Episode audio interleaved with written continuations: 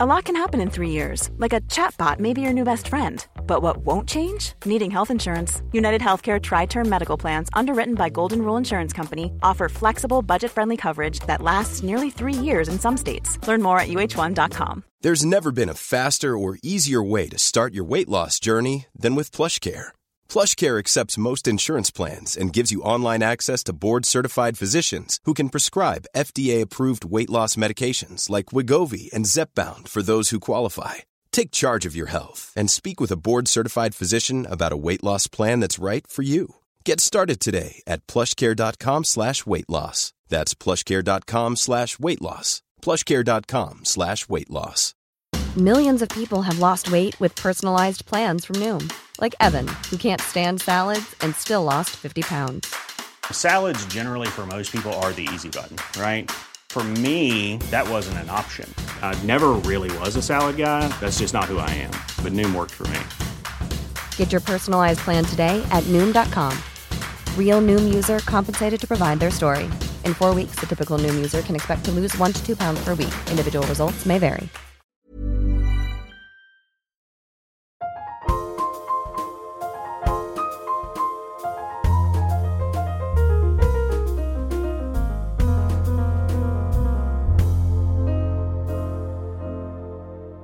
Hello, hello, hello, and welcome to episode four of the Starting Line podcast with me, Rich Leigh, where we'll continue to talk to amazing people with incredible stories.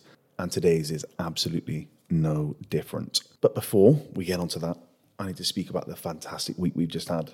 An absolutely mind blowing week in which I think anybody that's ever made a podcast can attest to the fact that you become quite addicted quite quickly to checking the charts, to looking at how things are doing. And I was looking at the Apple podcast charts. This podcast comes under business, society and culture, self improvement, various other kind of categories uh, as you upload a podcast. And I think it's quite fun actually to bring some of you along with me on the journey of creating a podcast, especially those of you following on the social media channels. I went onto each of those categories. I was thinking, oh, it'd be amazing to be in the top 200 of business.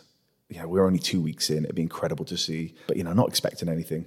And so I, what I did is I scrolled all the way down to the 200th podcast, and then I scrolled up, and I thought, yeah, it's not going to happen. It's not going to happen. Then I got to the top 100, kept scrolling, and I saw the Starting Line podcast in there at 72, number 72 in the world, the, the 72nd best listened to business podcast in the world. And then I kept looking every every day. I'd look, and we got to 63 in the charts, which is just phenomenal. And essentially, that means that we are, yeah, we're pushing towards the top 50. Uh, so, Steven Bartlett, I've got my eye on you. Where's that crown?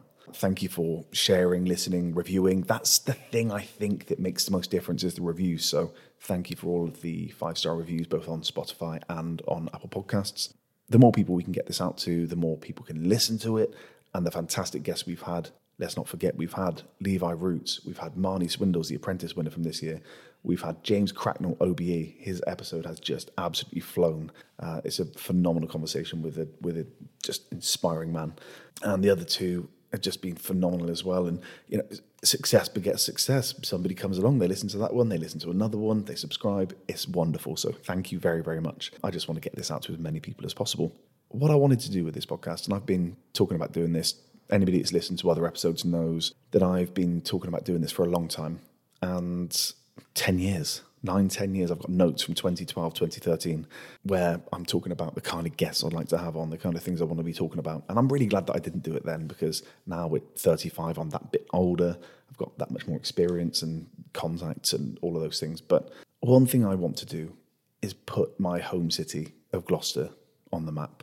If you ask anybody what they know of Gloucester, it's usually a handful of things. The rugby team, love Gloucester Rugby. They'll talk about maybe the cheese rolling, which is where some insane people chase cheese down a 1 1 hill and the winner gets the cheese and everybody else gets a broken leg. They might talk about Harry Potter in the cathedral uh, because uh, you know, some of Harry Potter was filmed in Gloucester Cathedral. Or they'll talk about Fred West and Rose West. And the less said about that, the better. So I think, you know, I'd, I'd I've loved this city. There are some incredible people doing amazing things, and there have been for a long time. And I just think sometimes this this city we're quite downcast, we're quite negative, and there, there can be a real feeling of oh, it's just you know, Gloucester, you know, Cheltenham's better, etc. Now, for anybody outside of Gloucestershire, outside of the UK, that wouldn't mean very much to you. But Cheltenham's where the races happen is quite a quite an affluent area compared to Gloucester, it being its kind of poorer cousin. You've got, as I say, some amazing people that have done some incredible things from here. For instance, one of the people I talked to in this very series, so he'll be coming up soon, a guy called Christian Leroy Duncan. And Christian was a Cage Warriors middleweight champion, defended the title. And the Cage Warriors is effectively the feeder competition to the UFC. Anybody into mixed martial arts will know the UFC is like the Premier League and I guess I don't think it's a disservice to say Cage Warriors is effectively the championship. And I think that's a really, really good way of saying he was the very best in Cage Warriors, middleweight champion, as I say. And he's fought in the UFC now. And he'll just walk around Gloucester and people won't necessarily even look at him, know who he is. I want to change that. I want to say, listen, we've got a UFC fighter from Gloucester. And that brings me to, as a, that's an episode to listen to. That's an episode to watch out for. It's a phenomenal, phenomenal conversation. Christian is a credit to the city, a credit to the sport, a, just an incredibly humble, sensitive. You wouldn't think it for somebody gets in a an, an octagon and punches people for a living, but just an incredible guy. And that is a very nice segue to Shabir Haidary. Shabir fled Afghanistan aged 12. He ended up in Gloucester after an incredibly long and tumultuous journey and something, frankly, I wouldn't want to wish on my worst enemy. He has had five professional fights. He's won every single one. He's got his sixth fight coming up on September 30th. If you go to Shabir's social media pages, then you can find details of how to go to that fight. He's just been granted British citizenship, which is incredible. I've known Shabir, again, for getting on 10 years now. I watched his first ever amateur fight as we talk about in the episode. And you could see then he had something incredibly special. This episode, as I say, is to shine a light on the city, to bring this city behind him, to bring people all over the world behind Shabir, because he's a phenomenal talent. And he'll be on his way to his sixth win on the 30th of September. And then, no doubt, onto bigger things. The world, he wants to be world champion. And you listen to this and tell me that you'd bet against that happening given that Gloucester seems to be, feels like something of an underdog city. There are definite parallels with Philadelphia. It's an easy comparison to make. But here we have our very own Rocky Balboa in Shabir Haidary. To follow this show on social media, that's at Starting Line Show on Instagram and TikTok, at Starting Line Show without the W on Twitter. And to find out more about the podcast and me, go to startinglinepod.com. For Facebook, for those of you still using Facebook, and there are a good few of you. Just search for the Starting Line podcast. So without further ado, I bring to you my powerful, emotional conversation with Shabir Haidary. Shabir, hello, mate. Hi, Rich. Hello, hello. Thank you so much for coming in to do this. I think you are on a great run right now. Is it 5 and 0? Five and zero, it is indeed. Five and zero professionally. How many amateur fights? I've I've had 18 amateur fights, although I should have had a lot more, but due to injuries, plus I had schooling and other personal stuff, that kind of set me back. But I was always fighting people who's had 50 fights, 100 fights, 100 amateur fights. So I was always up against against it. Did you know that you wanted to be a pro boxer as soon as you walked into the uh, the gym, or? The, the first day I walked into the gym, I mean, I tried kickboxing, I tried wrestling, uh, I tried a bit of everything MMA, taekwondo, karate, everything. But I just never found anything that like gave me that adrenaline, that buzz, or that energy. And then remember the first day walking into a boxing gym, uh, Fight Factory, and straight away they kind of we were doing some drill, just uh, countering countering the jab and then uh, from the very first day i was getting hit in the face and i just fell in love with it. That's amazing. So you trying all the other ones that that was before boxing so taekwondo yeah, yeah. And, and all of those things. So you knew once you wanted to do something in the combat kind of sport. Yeah i, I always had uh, something in me that just wanted to do that. I just didn't know how to channel my energy or how to channel that. I just i was I was a lost soul Really? Until I found boxing. Yeah. What made you, do you think, want to kind of pursue combat sport? It it was it, it wasn't like I wasn't particularly looking to do a combat sport, although I did like fighting or all the rough stuff. I always did, but I just didn't know what to do and what I'm going to stick to, and also plus the opportunity I'm going to get. And I think uh, boxing was just at the right time, the right opportunity, and I think it just took it gave me that right energy that I needed. How old were you when you first uh, first started boxing? Uh, fourteen. I was fourteen. Yeah, yeah. So you'd been in Gloucester a couple of years by that point. Is that right? Uh, I was in Gloucester almost a year. I think I was here. Yeah, yeah, just more than a year probably. Amazing. So your fight of the weekend, you that was your second fight in two weeks. How are you feeling after that? I mean, I haven't got a bruise. My face is as good as it was when I entered the ring. everything is fine apart from my hands, just a little bit sore, just because fighting two fights in two weeks, uh, especially professional fights. I mean, even the amateur guys don't do it. It's kind of unheard of. You it's don't... very, very unheard of. Even the amateurs, they don't fight twice in two weeks. And I and I said, look, I want to fight, you know, regardless. Uh, just because my my last fight got cancelled. So I just thought, um, I want to catch up. I don't want to fall behind. I want to get to those titles as quick as possible, even if it costs me, even if I have to put money from my own pocket. Like I didn't really care. I just wanted to fight. So that's why both of the fights were booked in. And I said, let's go for it. I love it. For a lot of people that listen to this, boxing seems quite complex. All the weight divisions, all the belts. Of course, we all know your Anthony Joshua's. Everybody knows the big names, but boxing's hard to make a name in what is the route from amateur through to we're talking about titles. How do you go from boxing in your in fight factory at your local gym to winning a world title? I i mean the process i mean for most the most important thing is in boxing that you can box. Yeah, you that, that is like that's it. If you, that you need to kind of tick that box and then you can also fight and you can take a punch. These are kind of the three fundamentals that you need to have to succeed in this boxing career. And i think so far i'm i'm i'm yet to find out that myself. Like i know i can fight. I know i can box. My trainer uh, has put people in front of me top prospects and all those top level boys. And i've been sparring them and i've yet to be tested. So i feel like although they think it is a test for me but i haven't found that test yet. So i'm still looking for it. And as of boxing starting in your local gym, starting from zero to potentially winning a world title is a con-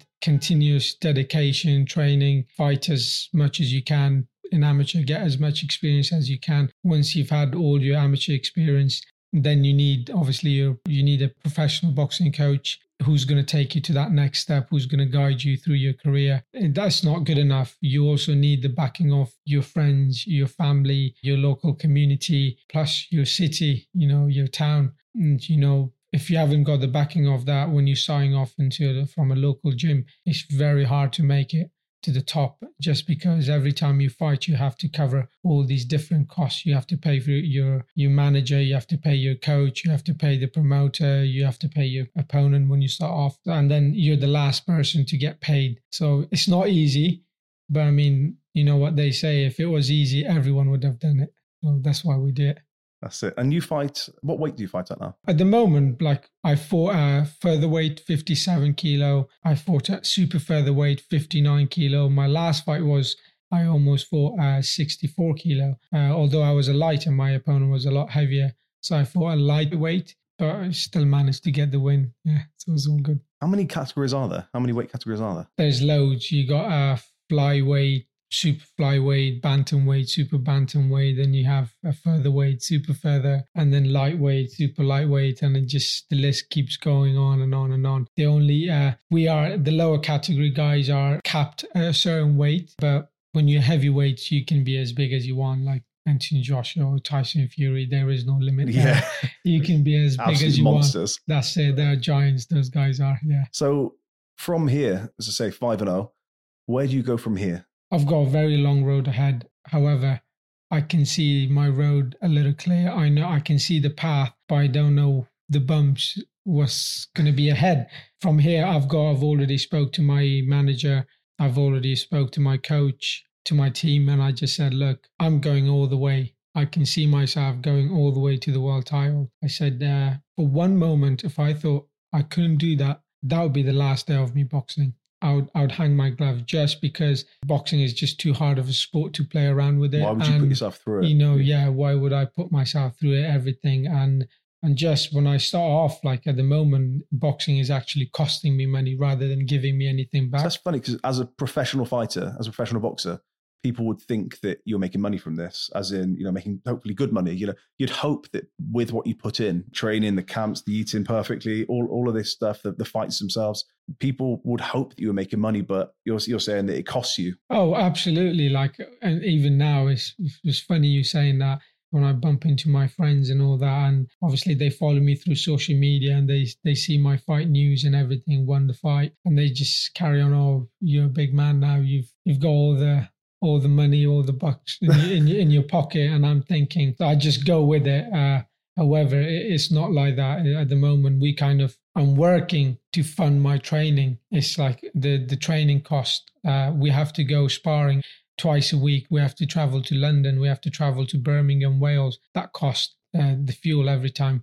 Every time you go there, it costs you hundred pounds just to go there and back. Plus, on top of that, all the the training equipment, you have to get the right gloves, just because that's that's your tools. You want to make sure your hands are protected. Every pair, of, one pair of gloves are three hundred. Your head guards about three hundred. Bollock protector three hundred plus the clothes you have to get. Uh, and then on top of that, the nutrition, the food you need, you have to make sure you get the right food. That costs a lot of money to nowadays it's a lot easier to be unhealthy than actually healthy. Very so true. it costs double when you're trying to be healthy. And then you have to pay every year, you have to make sure you do medical, boxing medical. It's like costs you like a grand every time you have to have a brain scan. So when when does a boxer start making money? Oh, uh, that's the question. That's the golden question. I'm yet to find out myself, just because we have been struggling. Uh, however, uh, I think it's when we reach uh, the titles and we get those the big promoters looking at us and see, you know, there is potential and, and they're backing us and say, who are the big promoters? Who who do you want to take notice of you? You know, oh, everybody knows Eddie Hearn you know, matchroom boxing. They are the guys at the moment. They run the show. So I would love for them like to kind of come on board and see the potential and give me the opportunity to show showcase the world what you've I got, got. all the talent. You know, I was saying to you before this, watching your fights, they all go they all go on YouTube. You can see you're a phenomenal, phenomenal boxer. I know Naseem Hamed is a you know is, is an inspiration for you. I grew up watching Naseem Hamed and thinking, what a man. Did he fight in your weight category? Oh, yes, he did. He did actually. Uh, Naseem Ahmad, Prince Naseem Ahmad. Oh, he's, he's a great fighter. Absolutely, uh, all credit to him. He's he was an amazing fighter, and his style was very unique. Phenomenal, hands down. Like you know. Oh, crazy. absolutely. It was like it was out of ordinary. He's like flip. You know, he'd like you know flip into the um, ring or come in on a flying carpet. All of that stuff. I don't know if I can do that, flip into the ring, uh, but I certainly uh, try all the all the other stuff, dropping my hands. I mean, I've got people are already comparing me to Prince Naseem Ahmad, but I think my style is completely different. In some ways, it's similar, but it's in a lot of ways, it's going to be a lot different. I have my own style. is It's very unique. I switch. I can box. I can fight. Uh, I can drop my hands. You know, it's on the night, you know, eh, whoever they put in front of me, according to that individual and according to the crowd, what they want to see. Let's talk about that actually, because I think I see you coming out in your your big coat. You love to put on a show. You can see that you know, for the people that do travel and come and support you. And I know there are there are many, you know, you know, there are many people you love to put on a show. Do you think that's important in terms of building your profile? You know, is is it conscious building your profile enough, um, you know, within those fights so that so that people just kind of stand up and take notice? So both inside and outside of the ring. Oh no, absolutely. I think this it is who I am. You know, you what you see inside the ring, this is the guy I am. What you see outside the ring, this is who I am. I don't try to put on something or uh, be somebody that I'm not. Obviously, going to the ring, the reason I, I box is because I enjoy it. The reason I fight because I enjoy it. So I make sure every moment in that ring I cherish. You really look like you're enjoying it as well, and uh, I love that. Uh, and I do. Like honestly, uh, I get punched in the face. Even that part, I still love it.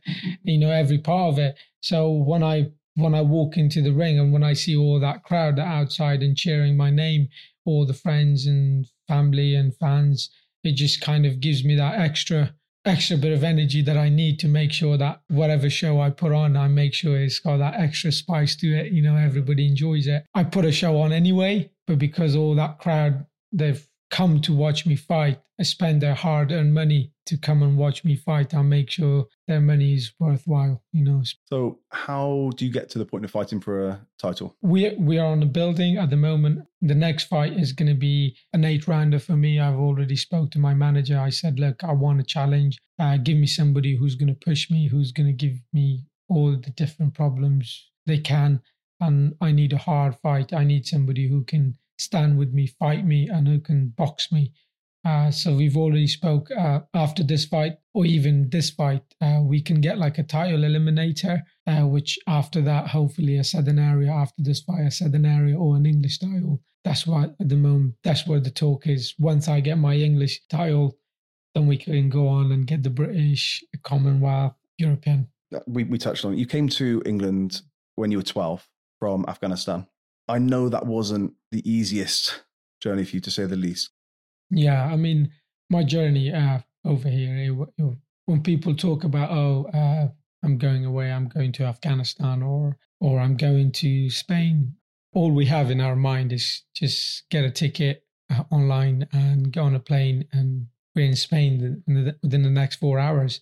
But my journey wasn't wasn't like that. It was. It probably took me almost eight months to a year yeah, we started off, we kind of, uh, we were on the plane. There was part of the journey that we had to get on the plane. There was part of journey we had to kind of walk for for night during the night uh, just to cross the border. There was part of the journey we had to get on the dinghy boat and cross the channel. At any moment, I never thought I could make it.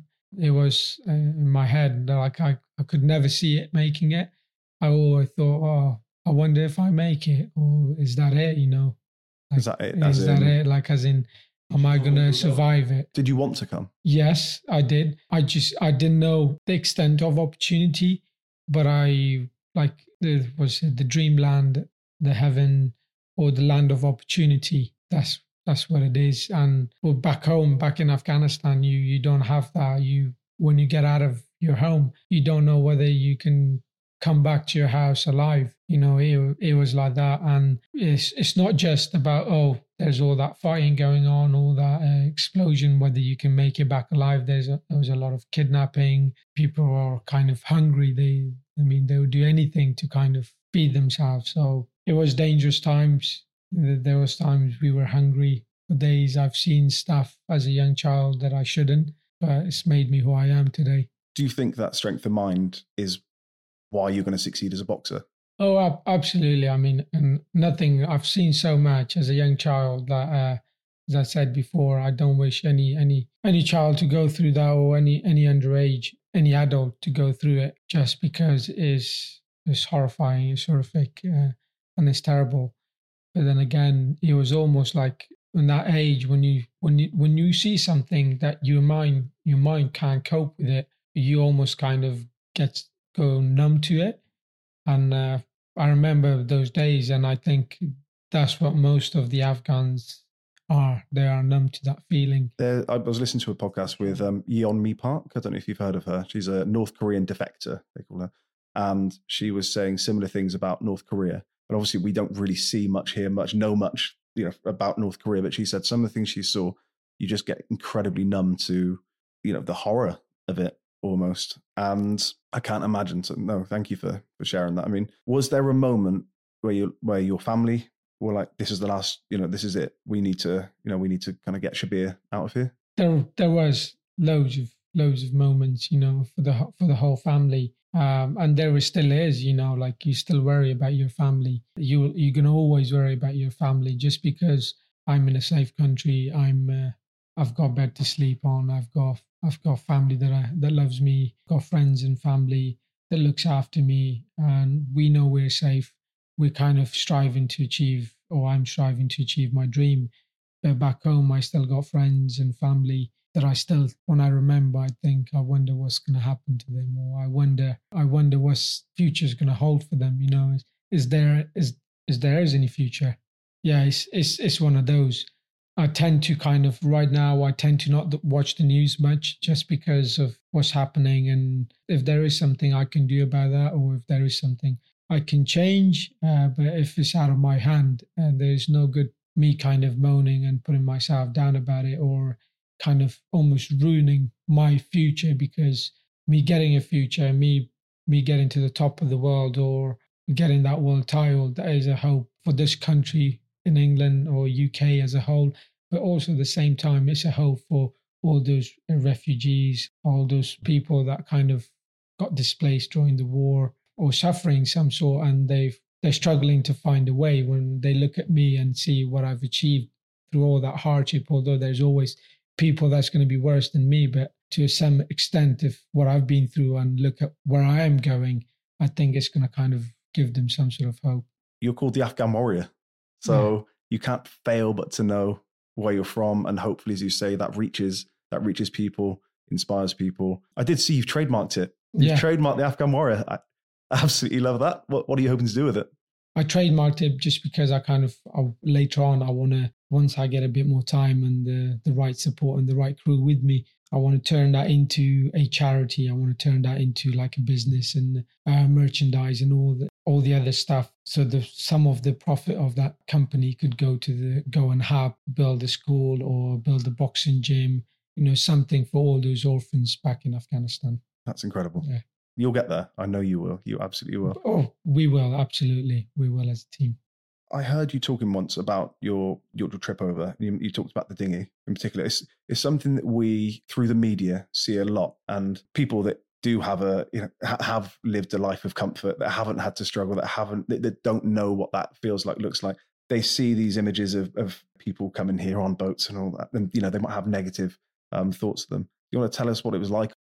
Oh, it's even kind of sometimes when I see a little clip of people on the dinghy, I kind of it kind of takes gives me gives me that flashback of that night. It's like on the dinghy you're supposed to sit just five max five people, but we were sat like about uh, 30, 40 with women, kids, adults. I I was in a a great swimmer and crossing the channel from Turkey to Greece. It was a very long channel, dark at night, very very scary. And there was times I've heard so many stories. Just there was people that went before us that kind of drowned, and there most of them died. In my in the back of my mind, I just thought, okay, I think that's this is it. All right. Again, I was I was numb to it.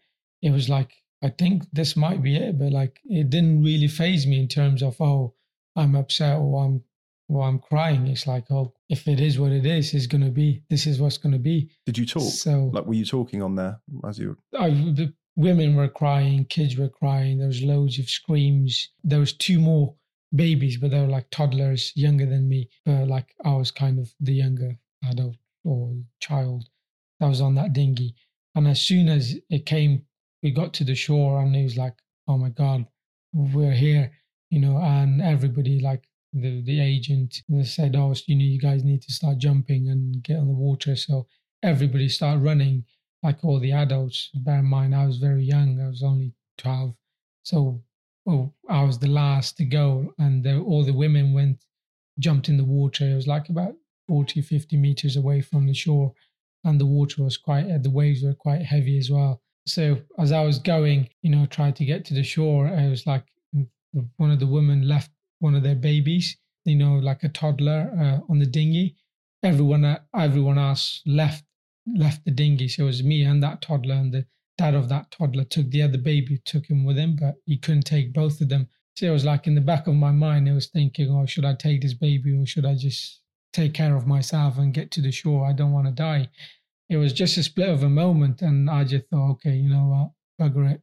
I just grabbed that baby with me and then jumped in the water and tried to get in, tried to get in the shore and it is very weird feeling. I just thought I never thought we could make it. Even on that moment, I thought, okay. Although I seen the parents cross, like it was it was dark, uh, jump in the water, and I thought they they probably take make make it to the shore. But uh, in the back of my mind, that baby was crying, and I had it, and we were just it was like a bit of a hill, uh, all the rocks and stuff. We had to climb up, climb up it, and you just couldn't see any anybody. You couldn't see anything, couldn't see any anybody. All you could hear was the waves kind of hitting the rocks.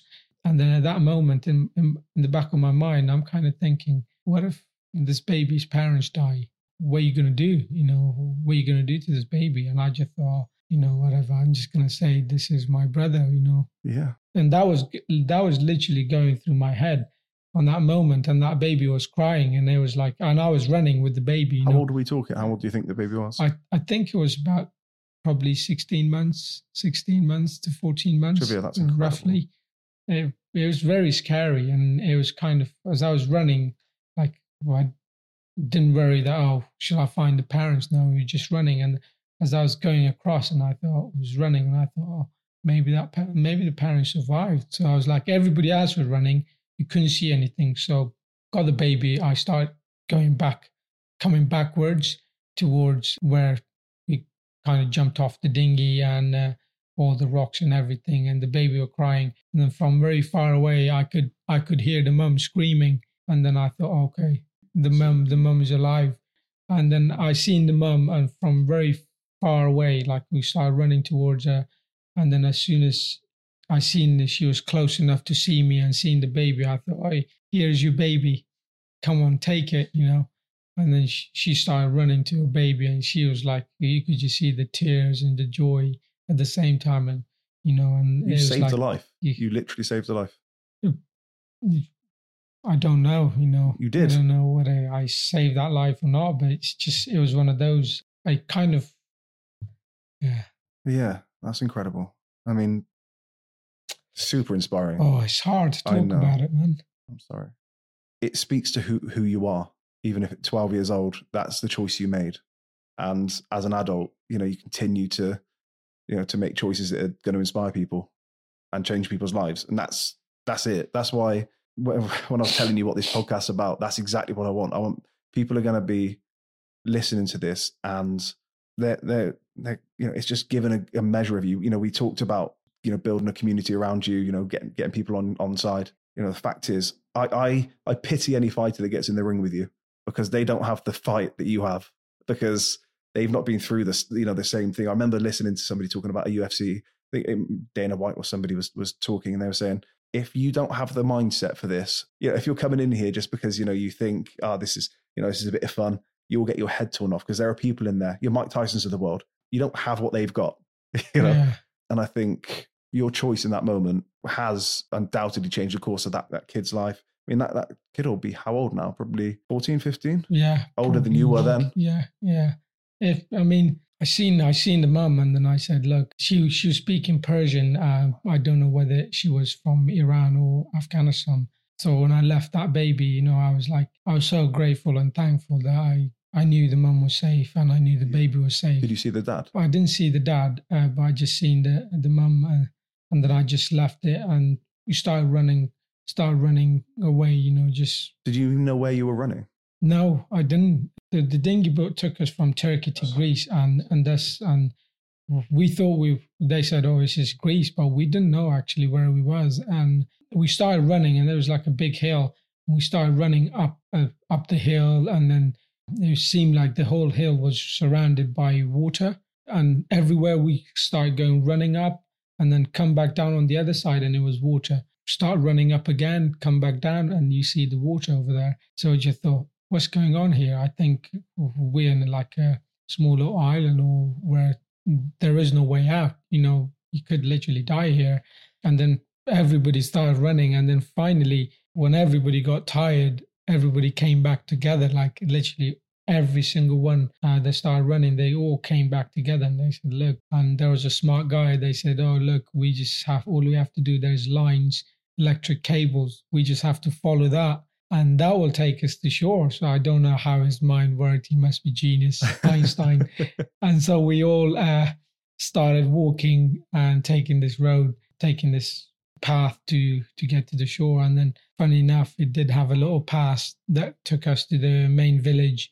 And on that village, you could only see like a couple of houses, and then there was a church. There's there's a nice, beautiful. Uh, bear in mind, that's like two two a.m. 2 a.m. in the morning, dark. You can't see anything. Everything's pitch dark, quiet. it's almost like out of that horror movie when you watch those horror movies. So we kind of we went to that church and we said, well, I've heard stories out whenever you go to a church, you know, the priest or whoever's in there or the, the nuns, they'll they'll always welcome you and help you and feed you if if you need be. So we went there uh, and there was kids, you know, and um, I remember the I can't I can't picture the dad's face, but I know the mum was there and all the rest of the babies and everybody was there. Uh, so there was like a nice two orange trees and we were starving as, as anything. Everybody just jumped on that tree and started to like pick up those oranges, and there was one of the tastiest oranges ever. I can I can like, I can still taste it. Uh, yeah, it, it was good and then I, I remember like vaguely like the the dad and the mum kind of thanking me for for helping them with the baby. So the church did you see a priest or nuns or anything did they no we, we, we didn't see anybody. It was just too dark. But you were able to stay in the church that night? We weren't like we were just outside and then everybody just kind of made their own way. They said oh we're going this way. Some said we're going that way so How long had you been traveling with these people? It was just that night, just, just, that night, that dinghy, yeah. And then so I kind of we were two, we were two, two of us, and we just followed. There was another guy uh, from Afghanistan, and he was uh, looked after us like as an older brother, you know, because he knew like we were very young. So we just literally followed him. Whatever he did, we we just we did the same. I didn't have no money, no food, nothing, and that that guy left us, and so there was only two of us left. You and uh, you and there was another boy. Uh, so we was good good friend on the way. You know, it was like uh, very close and same age as well. Uh, he was a bit chubbier than me. I was I was very skinny. So uh, during the night, we said, well, "What are we going to do? We're going to freeze, and we haven't got the right clothes and everything, and food. We're literally we're, we're starving. We're going during the day. There was uh, a little roundabout where it was like with, it was covered up with trees all surrounded by trees and covered up, like so the wind couldn't get in through. So we used to get inside that roundabout, and uh, because it was just so cold, we I I mean I don't know about him if if I could keep him warm, but he certainly that guy kept me warm. And I, I cuddled him. He had all the meat that could, you could possibly get. So I was just like every every every time we used to go in the roundabout, we just used to just cuddle up and go to so sleep. How long were you there? I think we were there about 15 days. And what was the plan? During the night, we were starving. During the night, we used to get up and uh, walk across the road, you know, and see all those uh, houses just uh, went across. And they used to have these trees of apple tree or orange tree or pomegranate or whatever they had. So we used to kind of piggyback give piggyback to one another and we tried to steal their fruit just because we couldn't we didn't have no food. you were living just on fruit literally 15 16 days that's how that's how we lived and uh, that's all we used to do and uh, as soon as we heard a dog or somebody we just used to leg it just run as fast as you can was, we just sat in that one park and we were just starving hungry we didn't know what was happening where we going no adults with us no phone call can't speak the language did anything. you I mean did you speak to anybody there? No, no, we, we didn't have anybody. And then there was very, very weird experiences along the way. Part of the journey where we we were walking for for days you know on the train track and it was a desert it was like a crossing from one uh, country to another. I can't remember the country but it was uh, close to greece. We were just going to another country. Yeah we were walking and it was dead winter time. The snow's fallen and we haven't got the right shoes and every time i step my foot goes inside the snow and it's freezing literally my foot was freezing all the shoes were wet. We don't have no food. I'm starving. We've been walking for two days in this cold weather and uh, we haven't got the right equipment or in fact we haven't got anything you know. So we crossed the border. I can't remember what it was uh, and then there was police. The police got us you know they, they took us to the, to the police station and it was very late late at night. Again it was around probably 12 12 2 o'clock 12 to 1 or 2 and the outside it was very cold. Once we got into the police station it was so warm. Just because we were walking for two days as soon as we i got inside the police station i just couldn't keep my eyes open uh, just because they had the heating on and everything and it was just so nice. And it was literally it was, the police were searching us and i was just dozing off asleep. One of the police shouted at me and then took me inside the other office where again it was very warm and I was just sat down there and I and I seen there was like a it was a roll roll of bread, you know, and I can remember, and it was like looking at it, and I just thought, oh, that bread would taste really nice, very nice. I just, I'm just, I just kind of want this police officer to offer me some. I'm starving and I can't keep my eyes open, and that's all I'm wishing for. I just want him to offer me some food. You couldn't find any horrible police officers than those guys. Literally didn't offer anything, shouting at us, over and those, knowing that we were only minors, screaming, and then put us back in the car, fingerprinted us, and put us back in the car, and brought us back halfway to the to to the border, and then left us, and it's all snow. If we go back that way, it's like one day. If we go back backwards, it's another a day and a half, two days of walking. And he said, Don't come back and you just got to go back. And we're like starving. We're like, I think we're to die here, man. We haven't got no food. We haven't got no clothes. And it's cold as anything. She's like, You know what? Uh, let's start walking back. We, we can't go back this way. You know, so we started walking back. We walked about, I can't remember how many hours, but we seen this uh, deserted train station and we've seen inside. It was almost like a horror movie. Every time I look at horror movie, it reminds me of that train station. And look inside there, there was like all the desk and chairs, the papers lying all on, or you see all the dust and everything, and it's closed. It's literally abandoned train station. And on the on the other side, you can see there's abandoned trains and everything. And it was like very scary, dark at night. So we went. We thought oh, it's just too cold outside here. We need some rest. So we got into those trains. It was just open. We got inside the train, and all of us, and then we said it's just too cold. We we need some warm. And when you say all of us, there there was other guys, you know, uh, yeah. And uh, once we got into this uh, train, of this one guy had a lighter and he he smoked, uh, so he had a lighter, and we put a fire inside the train, inside the train, so that you could just see the fire was there just to keep us warm. And I put my feet up uh, on that fire, I lifted my feet up and got it close to it and my hand, and I can't remember anything else. I because I was so tired, I just dozed off asleep. You know, my eyes got closed, and then the next thing, this this guy wakes me up, wake up, wake up, your socks are on fire. You know, and I didn't even I didn't even realize just because you're walking for so many days on the snow, our feet got so numb. You know, couldn't feel anything so my socks was on fire and I still could not feel anything. And so we just, uh, yeah, took my socks out very quickly enough, you know. Yeah. Uh, I mean, the journey was hard. The journey. I mean, where? How did you get to England from from there? Then it was then like they've put us. We went back all the way, and the agent put us inside the those big lorries. There was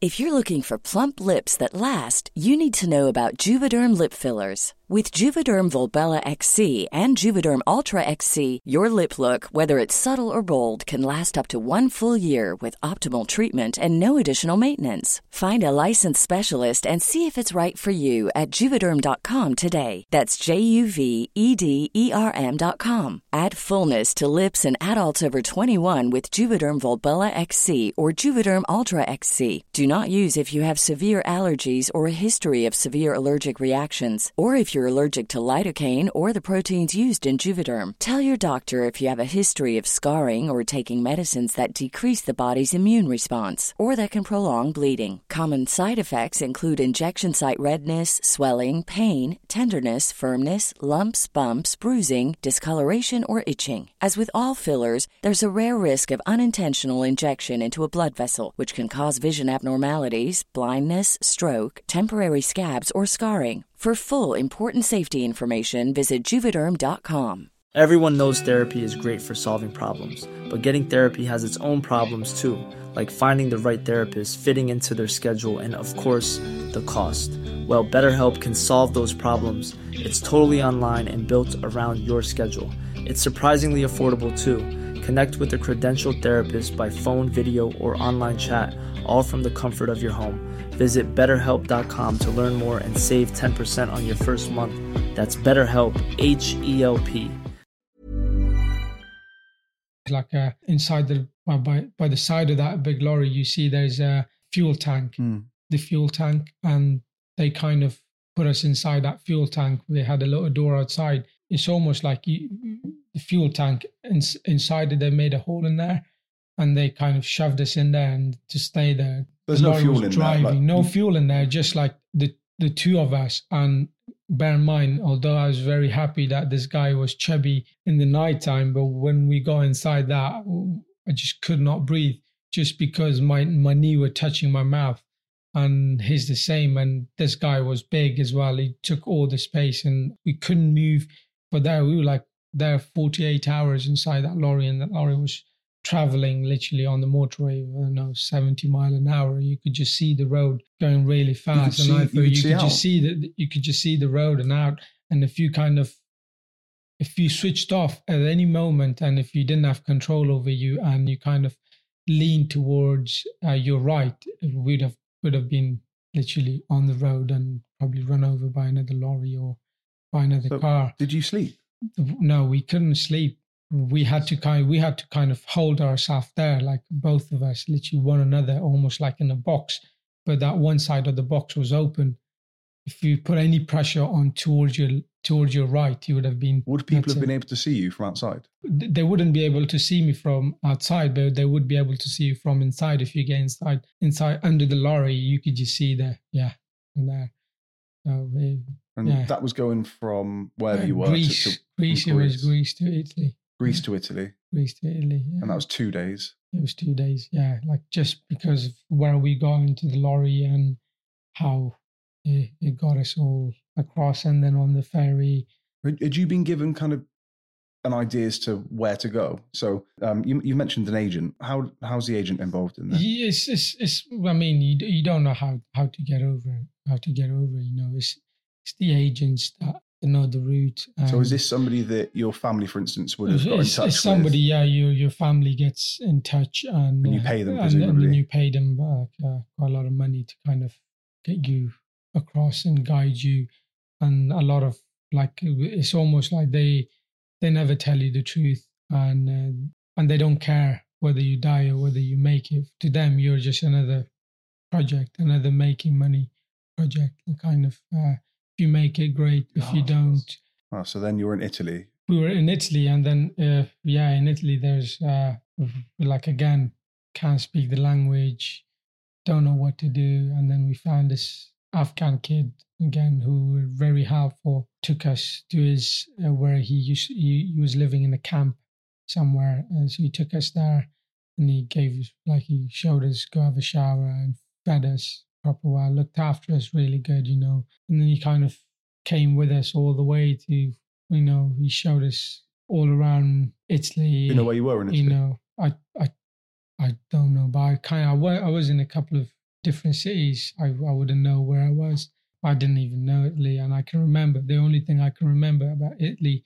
We were we were traveling. Uh, we were traveling on a train, and there was like can't remember. There was a, there was something that was saying in 2012 on this day at this time the world is going to end. Somebody predicted. I can't remember. the. Mayans. Yeah, and uh, and we were there, and I was thinking, and actually that I I heard that, and that was going through my mind as well. I just thought, oh, the world is going to end today. And there was another guy as well. We were talking to him, like the the guy who's uh, checking the tickets on the train, and he's, the other guy was talking to me. He said, "Oh, today's the world's going to end. What are you doing here?" And he said, "Well, I still have to work. I still have to come to to work whether the world ends or not. That's the only time I remember like it's the highlight of Italy for me. So then, And then France, we were on the train backwards and forwards. There was I slept on the street with a couple of nights. did you know before making the journey, before starting the journey, that it was going to be this hard? When I look as an outsider and when I see uh, this journey uh, from an outsider point of view, from let's say from a from a general guy or from a from a teenager or from another kid who's going to school here Yeah. in England, to them this journey is going to be uh uh absolutely impossible. It's the it's very rare you can make it. You it's almost like yeah, it's more this the hardest hardest journey you could make but because there were i've seen stuff back home that as again i shouldn't have seen. Like nothing really fazed me you know? Uh, i knew the journey was hard. I knew like i just thought i was going to die. There was no emotions over my face or i just thought it is what it is. Is nothing changes for me because the same was in Afghanistan when I was back home. Like I just I didn't know whether I was going to die or live. And there I had I had one of my friends, like my close close friend, childhood friends, and one was she had.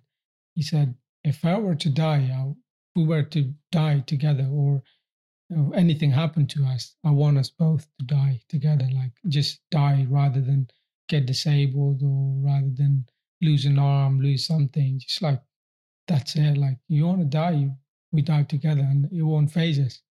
I'm happy with that. But like, I don't want to lose any of my arm or like just because of it's hard as it is with everything, with all your body part present. And Yeah. To, to have to lose an arm or a leg or be disabled, that's going to be a next level, next level difficulty that, yeah, it's not easy to cope with. Was England always a destination? Did you leave Afghanistan? No. You just no. thought, I just need to be somewhere safe. Yeah, I just need to be somewhere safe. I was in Belgium, I was underage, and I had a lot of trauma from back home. Any moment we could have died on that journey. I had a lot of issues or angers, I don't know, or or energy that I needed to come out, you know, somehow. Like, you know, it was all internal, like it was inside me. Uh, and then I was in I was in Belgium and the Belgian police got me because I didn't have no paper or anything, and they put me in 24 hour cell and treated me really bad, kind of in terms of like I was I was a minor. I was like putting me in a cold cold room, just like there's a toilet and there's just like a little box, you know, 24 hour. You can't do that to a child, you know, you can't do that. Did they give you food? and they they didn't they didn't give me no food or nothing. And i was like oh, i got i was in a stage i had nothing fazed me. I i couldn't sleep. I hit that door all night kicked the door like slammed it. And i said look please get me out of this. Get me out of this. I just can't stay here. And they just didn't do it. Like they wouldn't they said no until What was the point in holding you? yeah, if I didn't have no paper, they could have, and they wouldn't explain it to me uh, when I would be released, or they wouldn't explain it to me what's going to happen to me next, or what's going on, what's the process, and everything. And they just put me there for 24 hour. After 24 hour, they got me out, fingerprinted me, and then uh, they said, "Oh, you can stay in Belgium if you want," you know. And I thought, no, You know, up to this point, not one authority has has been kind to you. No, absolutely not. No, no authority were kind to me. It was, it, it was very kind of. It was almost like, what is this? You know, Yeah. where am I going? It was like my journey hasn't ended. Like I'm still on that. Like I'm still protected. I'm still. I've still got my guard up, like all the time with whoever's in front of me. Regardless, I got my guard up uh, just because of my journey and everything. We was in Calais trying to get on the lorry and trying to come to England We didn't. Well, I didn't know anything. Like I didn't know how it works, what happens, and there's people that the the agents again they do it for you. Like open the opens the lorry and chucks you in there, whether it's a freezer lorry, whether whatever it is. All they care about just chucking you in there and locking you in, hoping that oh you're gonna stay alive and you're gonna make it and get to the other side. It could take you back to Afghanistan. The lorry could take you anywhere. He they don't you don't know where the lorry's going. They put us the first time and it was like a biscuit lorry or something and it was in there. We were starving. Opened the few packet of biscuit. and he- Genuinely. Uh, the- the best lorry you could have been in. Yeah. And then yeah, just like smashing it, you know, and How many do you reckon you ate? A lot. I couldn't even move.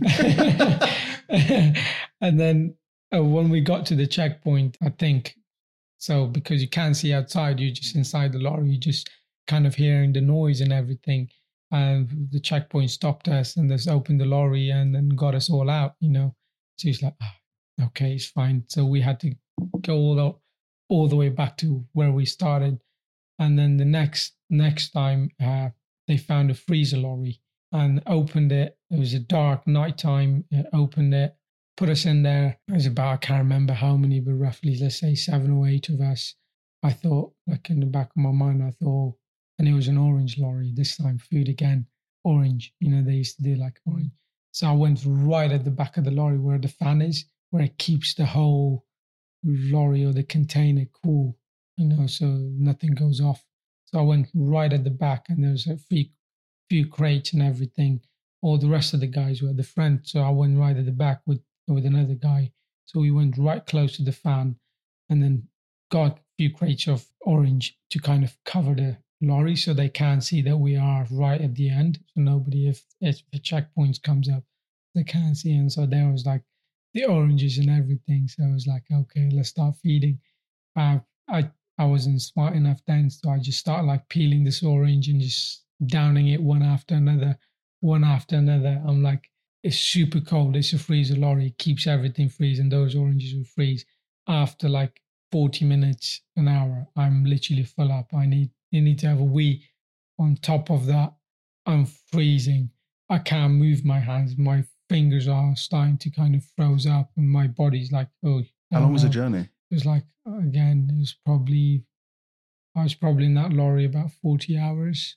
40 hours or something. 40 I, hours. 40 hours. I thought, again, I thought I was going to die. I didn't think I could make it just because of the oxygen. Oxygen, I just thought oxygen, freeze to death. Freeze to death. And, uh, and I was right at the back and I thought, oh, well, I'm right at the back. If I die, nobody knows I'm, I'm, I'm dead. You know, it's like, oh, what's going to happen? I thought, it is what it is, you know, stay here. So I just stayed there. And then once we got to England, I can't remember, it was around Gloucester somewhere, the lorry stopped. It was just surrounding, you know, by Cotswold. I, this all I can remember is it was around Gloucester. As soon as they opened the door, everybody, all those other guys, the adults, they all jumped out and started running away. I was literally froze. I couldn't move. So I had to almost push myself fall off the lorry rather than jump just because I couldn't my my hands and feet everything was frozen so I fell off and then yeah once off the lorry it was it was very different feeling it was like what now what did the guy say? The uh, did, like, did he talk to you all? The, the lorry driver, yeah. he started running. He just thought, "Oh, what's oh. going on?" He, he got proper scared. I, I, and I, I was it's understandable. Last. Yeah, I, it is. I, I, was the last, so I fell off, and then everybody started running. The uh, the guys, but I just didn't know what to do, so I just started walking. You know, I started walking. I had like fifty euro on me. Where did you get that from? Do you, do you remember the guy that, uh, well, the guy that was in Italy? You know, I think yeah, he's yeah, very yeah. nice. The he Afghan fed guy. us and stuff. The Afghan kid, he kind of gave me the money. Oh. So it was very kind of him. Uh, so I had that money, like 50 euro with me. Like I just thought, you know, useless here. Absolutely useless I, here. I, I, was walking literally um, by the docks, Gloucester docks. If you see that zebra cross right where yeah. it takes you to town. So uh, as I was came across and there was seen a bus stop, I am in town, and I think that bus was going to Quedgeley or somewhere. I thought I need to get on that bus so it could take me to town, or it could take me some. Uh, interest. I think it was jeans, like jeans, but like because along the journey I lost a lot of weight, so it was like proper baggy, baggy jeans, and the t-shirt was like proper baggy, dirty as you can as you can imagine, just not having shower for days and days. Yeah, so I, I I seen the bus stop and I thought oh, I'm gonna I'm gonna try and get in there. And so I, I seen everybody going inside the bus and kind of giving them the money, and the, the bus driver takes and. So I go inside the bus and I gave him the euro and that guy just looked at me and started like, What you doing? Get out. He's like, literally, go on, get out.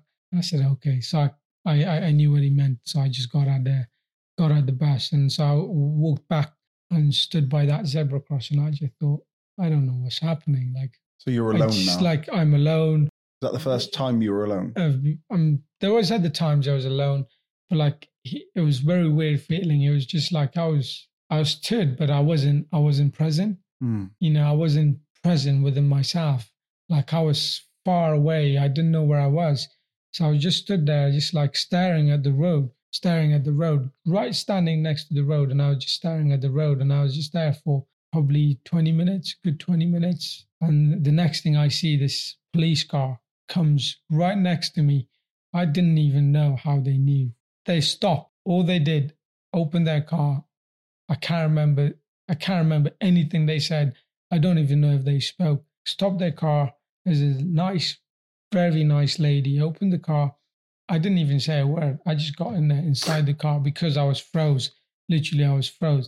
As soon as I got inside, inside that car, it was like so warm, so warm. Do you know what time of year this was? You know, is uh, it, it was February time. February. Yeah. So you've done all of this through the properly through Yeah, the freezing yeah, cold winter was- months. yeah. And then when I got inside, I couldn't keep my eyes open again just because it was just so warm. I was cold and suddenly hit by this warm. That was the first time ever anybody or any authorities been nice to me was that woman. I can still remember her, you know, and she offered me like a biscuit from there. And I just thought, oh, thank you. That was the highlight of my journey kind of thing in here in england like that was the, my journey couldn't have ended any better you know it couldn't have ended any better it was like you know when you say the icing on the cake and i think that woman was you know Do you know who she is? i, I, I can't remember I, I don't know her name This would have been what, 12 years know. ago. like i felt very i felt comfortable You I feel felt, safe? i felt safe first time i dropped my guard and i felt safe even though like i was on my way i was I was feeling tired. I was dozing, but I never allowed myself to fall asleep. Again, I think we need to remember that you couldn't speak English at this time. I mean, you know, your English is fantastic now. Like really Mm. is. Really, but you couldn't speak a word of English and this is the first time that you felt safe. Yeah, because yeah, of this was- lady. Although I couldn't speak English, but the, her gestures and her facial expression, you know, like it, it was so kind, and I just knew I would be safe. Like I'm going to be safe, so I just, yeah, I just dozed off there, like after the biscuit, obviously. Yeah.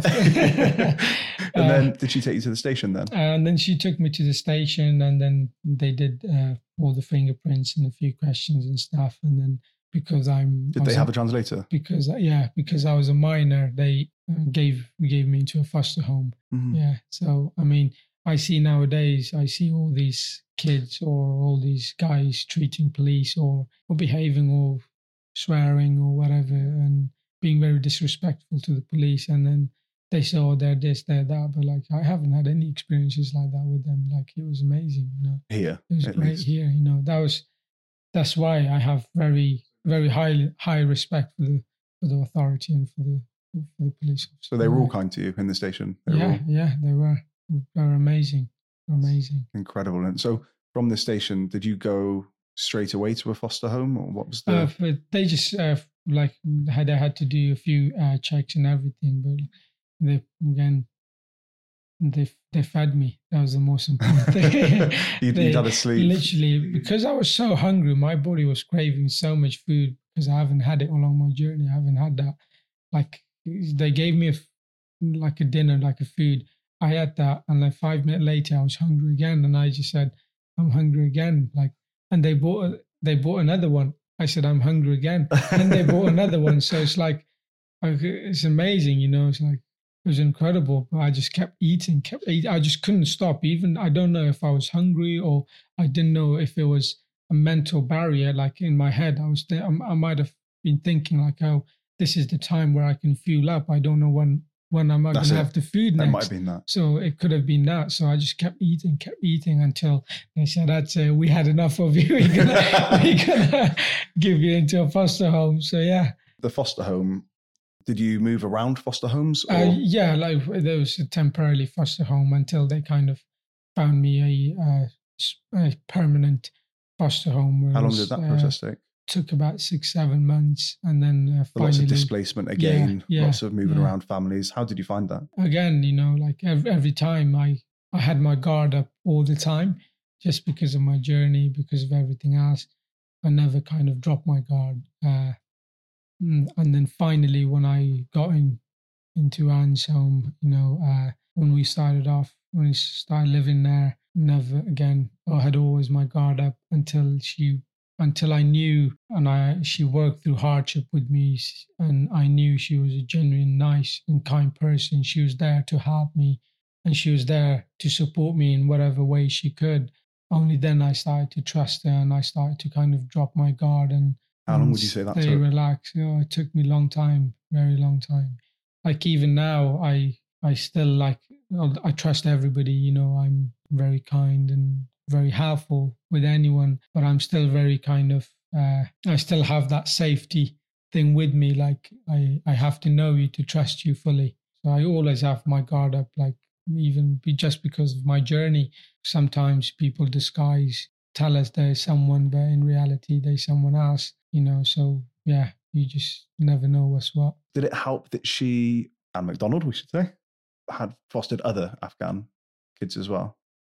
Uh, she she fostered another Afghan kid. I I don't know. I think because my journey was very different to that other Afghan kid.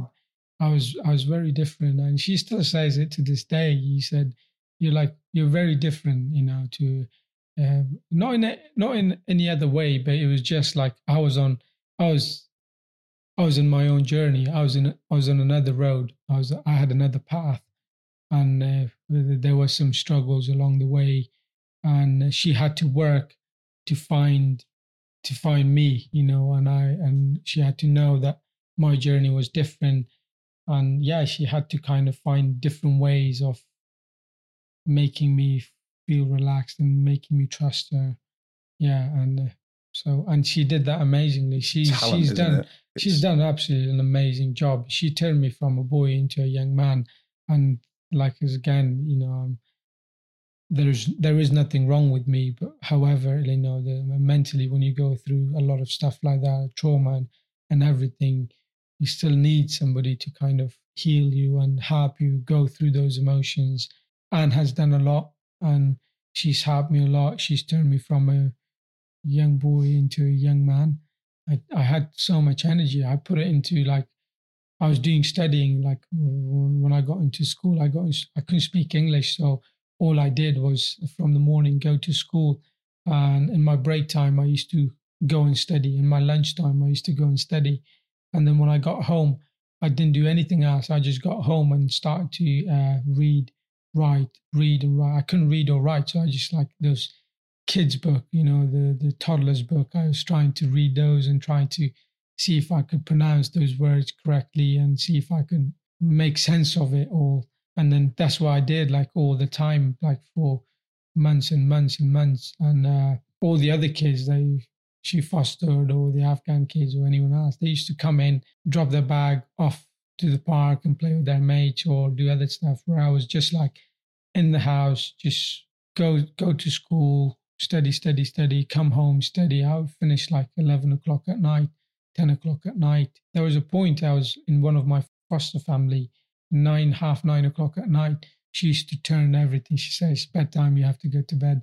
So we said, okay, so not problem. So because I couldn't sleep during the night and because of my journey, I was like, I was staying awake, wide awake. There's so much stuff going through my head. I had a big window, uh, the the room, so I used to put the light on and I used to try pronounce pronounce those uh, toddlers' books and stuff. Try to read it, you know, just try to get my keep my mind busy. And she used to come. My first family used to come in and turn the light off, and she used to say, "You can't keep the light on. On, you got to go to sleep. You can't stay awake." like 10 o'clock at night and I, used to say, I can't sleep. So then I found a cheap, like a tenner phone from Asda. You know, my, my social worker got me. So I used to put the light on that on that phone, and then I used to read. I still I still have them at home. I used to have that cheap phone where you kind of press the same button three times to get that yeah, letter yeah. to that get, get that one letter, and then I used to try type all those all those uh, words and everything on that phone. And then I used to, the next day, I used to delete it all and repeat again. That's amazing. Okay. Delete it all, repeat again. And then I, when I got to Anne's, uh, uh, she seen me do that for months and months. And then she said, it's not healthy. You can't do that. you just can't go to school and come back. And, you know, it was like, you can't do that. We have to find you something.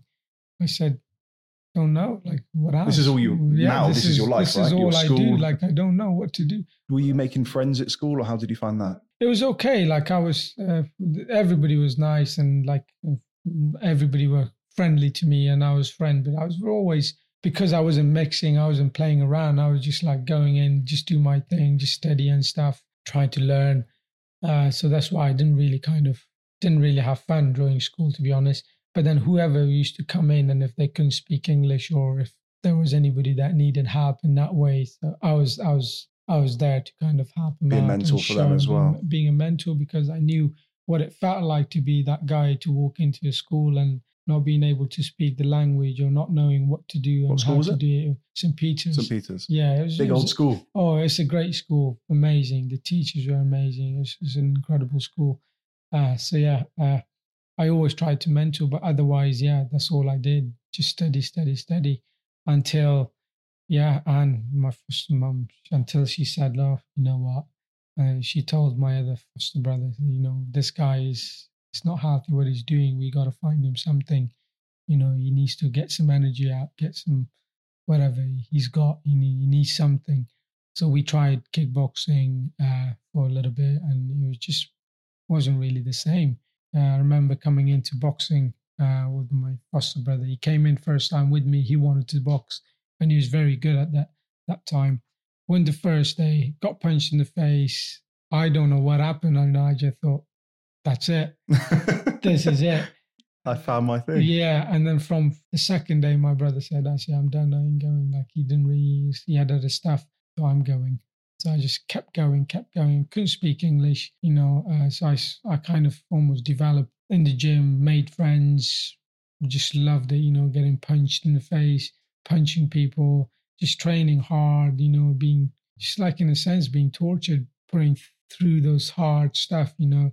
Ever since my training went from two days to three days, from three days to five days, and then full time, and then I started going running, you know, outside the gym, go run from two miles. First time ever to run from two miles, going into slowly four miles, and then doing 10 miles, you know. And now it's like, look at me now, Yeah. just a full time professional boxer. It's Still absolutely at it. incredible. Still at it. It really is. Tell me about John. Oh, John's amazing. He's, uh, he was there, like, I mean, So this is John started- Pittman. Sorry, we should say John Pittman yeah, at Fight Factory. John Pittman from Fight Factory. He's been great, great hub. Uh, he kind of, I, I can remember having a conversation with him in the old gym. That was like about nine years ago, nine years ago, roughly. And I said, back then I was, I, I was, I was schooling then. So I, I spoke to him and I said, how much should I put into this training? You know, and what do you think about professional boxing? Do you think like, can we make it? Should I put all my focus in boxing or should I do the schooling and everything? And he said, said, yeah, if you put your mind to it, you can make, you can achieve it. You know, absolutely. He said, but you can't put all your eggs in one basket, as they say. And I, I, I was always like in my head, I always had that in, in the back of my mind. Like, should I go for a career? Should I go like why everybody else does, like get a job and stuff and schooling, uni and everything? Or should I just box? Should I do that? Should I box? It just like, it drove me nuts because I wanted to, I wanted to do both. Whatever I do, I want to do it to the best of my ability. Uh, so I just thought, you know what? I'm going to do both. I did my schooling, went to college, and then from college, go uh, do my apprenticeship, you know, uh, and then go to uni, do my degree, and then at the same time building my boxing. And I see everybody says, "Oh, it's it's, it's hard. You can't do it. It's absolutely impossible." But You're making it work. you know, and it's working for me, and it worked. It worked. I had the last, literally, uh, I had my exams. I had seven, five or six, seven assessments out all at the same time, and then I had uh, my dissertation and everything, and then I also had two fights lined up. I had to train for both of the fights. I had a full training camp. I had to reduce my calories. I was hungry. I had to train hard, do sprints, do sparring, get punched in the face. It was hard. It's not easy. This is very hard when you're dieting and training. And then on top of that, you haven't got energy or anything. And then on top of that, I had to go and do my uni work. I had to. Because you've just finished mm, uni. I just finished uni. Yeah, yeah. so what yeah. would you what were you doing at uni? Sports strength and conditioning. Yeah, Is that just is that because obviously obviously it's a passion of yours? yeah. Is it something that you want to have as a career beside your pro boxing now until a point at which you don't? Uh, this is it is like I mean, sport is my. It's your life. I, I love it. It is my life. Everything I do evolves around sport.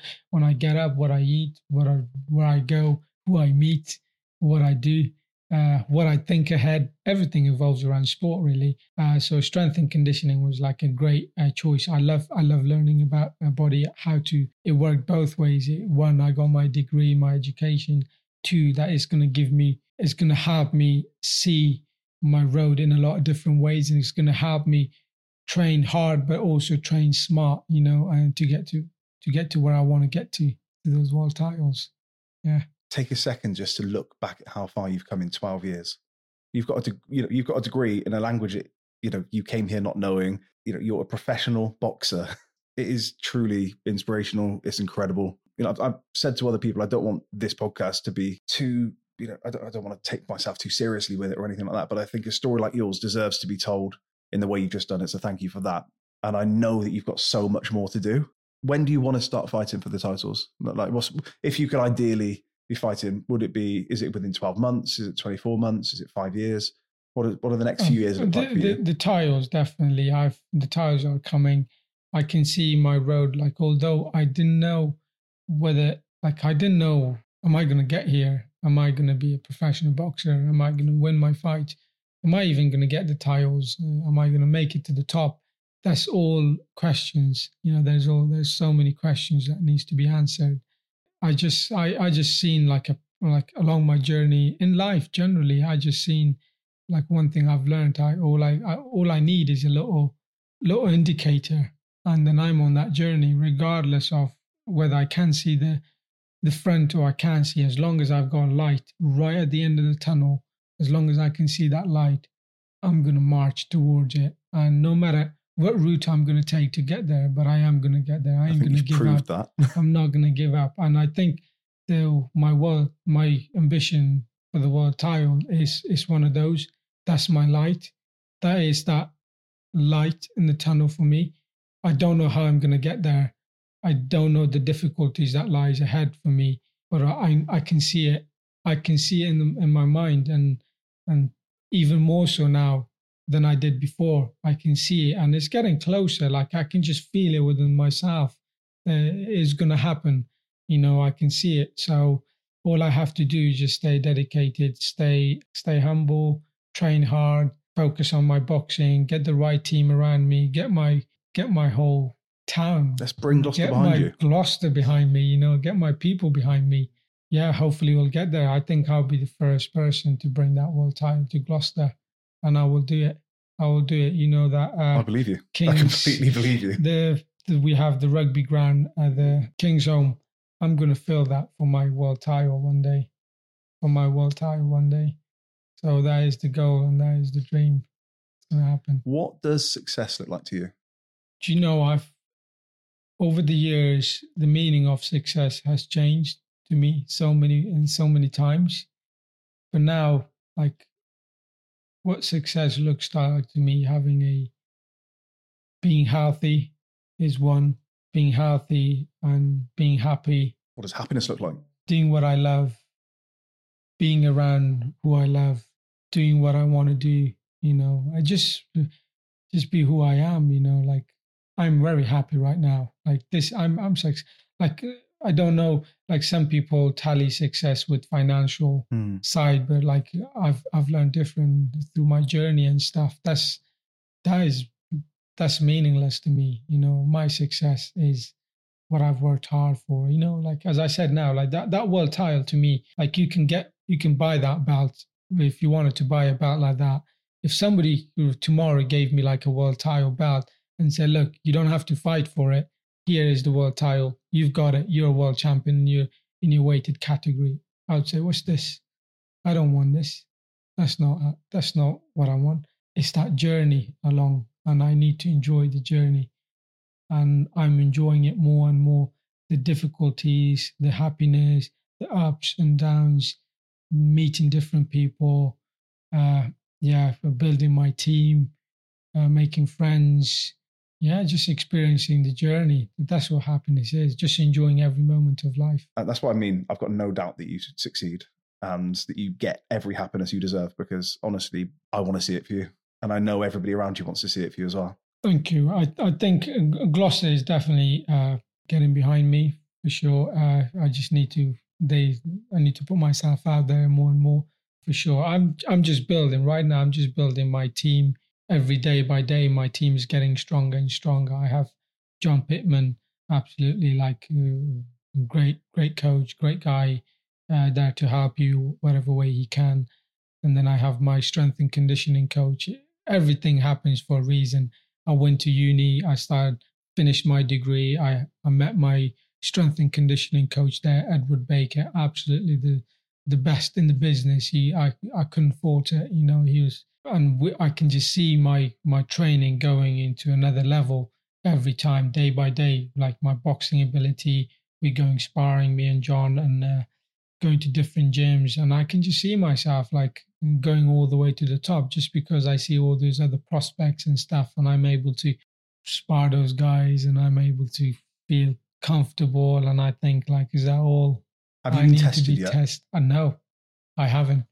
And that's yet to be found out, as I said before. Like, I've had hard sparring for sure, but one that needs to test me, I haven't been tested yet. So uh, that's a question I just need to make. I, I, I need to find somebody who's going to answer that for me. I remember coming to watch you in was, was it Hatherley Manor or Yeah, yeah. My first fight. in your Yeah. first fight. I remember coming to watch that and just thought everybody always says it, but is that X factor? It's like, oh, you've got it. You don't know what it is, but you've you could see it, and everybody there that night, I think, thought the exact same thing. And like, and it's it's just wonderful to see. And as I say, I just I watch you're fantastic on your social media. Um, you give a lot, and it's all great quality stuff, um, which is it's a skill in itself, and it's it's part of you know it's a job in itself, isn't it? Sometimes, um, but I think you do a fantastic job of that. But I just I love and I know other people do and other people will, especially after this. They will they'll just love to see your journey continue. It, you know, it didn't start in the kindest way for you. You know, you've really you've really grasped the opportunities that, and made opportunities, and we as a city should be incredibly proud of you. Thank you. I'm I'm I'm glad I'm glad to be here. I'm glad to be part of it. Uh, this is my home. You know, this is home to me. You know, Gloucester. I I, I can't imagine myself being calling any any other place home. You know, I spent half of my life in Afghanistan and half my life here. Like I was, I came here when I was 12 and I'm 24 now. So like I'm Afghan, part of me, you know, but I'm also, you know, Gloucester, Gloucester boy. So spent half my life here. I'm sure, and people have supported me in Gloucester, and I think they will continue to support me. I've got some sponsors. I appreciate all their help and uh, what they do for me. You know, It's all just positivity. I think that's what it is. It's you put out positivity, positivity comes back to you, Yeah. and it will only continue as you, you know, as you progress. Is there anything you'd say to somebody that is in a position where they're struggling in life? surround yourself with good people. That's key. Just take one step at a time. Think, take one minute at a time, one hour at a time, one day at a time, one week, and then month and year at a time. But still, whatever your dream is, just get one step closer to it. Just get one second closer to it, or one day closer to it. One step at a time. I'm going to do it. Whatever happens, I'm going to do it. Going to do it all. I'm going to do all. I'm going to do it. Well, your positivity is genuinely infectious. I think it's amazing that you, after everything, are the person you are. So just thank you for coming. Thank you for speaking. Thank you for having me. Really appreciate you going through. Thank you. Appreciate Cheers. that. Thanks, Shabir. I told you it was a good one, didn't I? Shabir is an incredible, incredible young man with a phenomenal future. And although his name might not be the best known of the names that you're going to see in this series, it's one you should remember. And that's what I want to do with this podcast. I want a mix of people you've possibly heard of that draw listeners and have their own incredible story to tell, and then successful, driven, optimistic, positive people like your Shabirs of the world that you might not have heard of, but now you have. Hopefully, you won't forget his name. You can follow Shabir on Facebook or just search The Afghan Warrior. You can follow him on Instagram at Shabir Haidary. In fact, I'll drop all of the social links into the notes below the episode. And you can do me a massive, massive favor. Let's keep this podcast, let's keep this interview podcast going up the charts. Go and review it if you liked it. Five stars, please. That would be wonderful. Tell your friends, share the podcast, subscribe. Subscribe on more than one. If you've got Spotify, if you've got Apple Podcasts, go and subscribe on more than one. Let's really get it up those charts. Let's get these conversations out there. I think it's incredibly important to get this optimism, this positivity, this resilience out there and show that no matter what your starting line is, and that's the whole point of this, no matter what your starting line is, there's a way forward and you can keep a smile on your face. You can keep moving forward. And that's incredibly powerful, I hope, to some of you listening. Again, you can follow us at Starting Line Show on Instagram and TikTok, Starting Line Show without the W on Twitter, and if you search the Starting Line Podcast on Facebook, you'll find us there too. Find out more about me and about the podcast itself at startinglinepod.com. Or you can email us hello at startinglinepod.com. It's been really nice getting a few messages from listeners, so keep those coming. If you've got guest suggestions, if you're a manager or somebody indeed that thinks that their story is one that we should get out there through this podcast, then get in touch. Again, hello at startinglinepod.com. Always, always lovely to hear from people. Thank you again. This is turning into something quite exciting. It's amazing to think that we are just three weeks since I pressed the button on the Levi Roots episode, and already we're charting, already we're making some headlines. It's just phenomenal, and I can't wait to see where this goes. I don't think there's any reason that this can't get to number one. Why not? Let's see what kind of guests we can get. Let's see what kind of stories we can tell. Thank you again for coming along on this with me. Thank you to producer Eddie. Thank you to my girlfriend Vic, who is the person behind the jingle you hear at the beginning and end. I can never get it out of my head. So thank you, Vic. And thank you to Rami and his team that put together the promo videos as well. If you haven't looked at them, they're, they're just fantastic. I absolutely love seeing them every week. They listen to the episodes, they pull out the best quotes, they turn it into something pretty special. So thank you. Thank you. Keep listening, keep smiling, keep moving forward. Until next time, when we've got another incredible guest.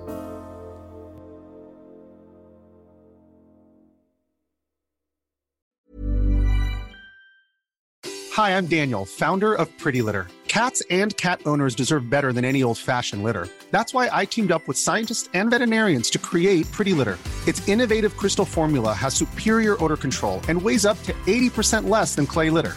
Pretty Litter even monitors health by changing colors to help detect early signs of potential illness. It's the world's smartest kitty litter.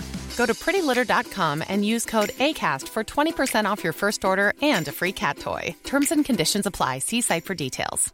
Mom deserves the best, and there's no better place to shop for Mother's Day than Whole Foods Market. They're your destination for unbeatable savings, from premium gifts to show-stopping flowers and irresistible desserts. Start by saving 33% with Prime on all body care and candles. Then get a 15-stem bunch of tulips for just $9.99 each with Prime. Round out Mom's menu with festive rosé, irresistible berry chantilly cake, and more special treats. Come celebrate Mother's Day at Whole Foods Market. Planning for your next trip?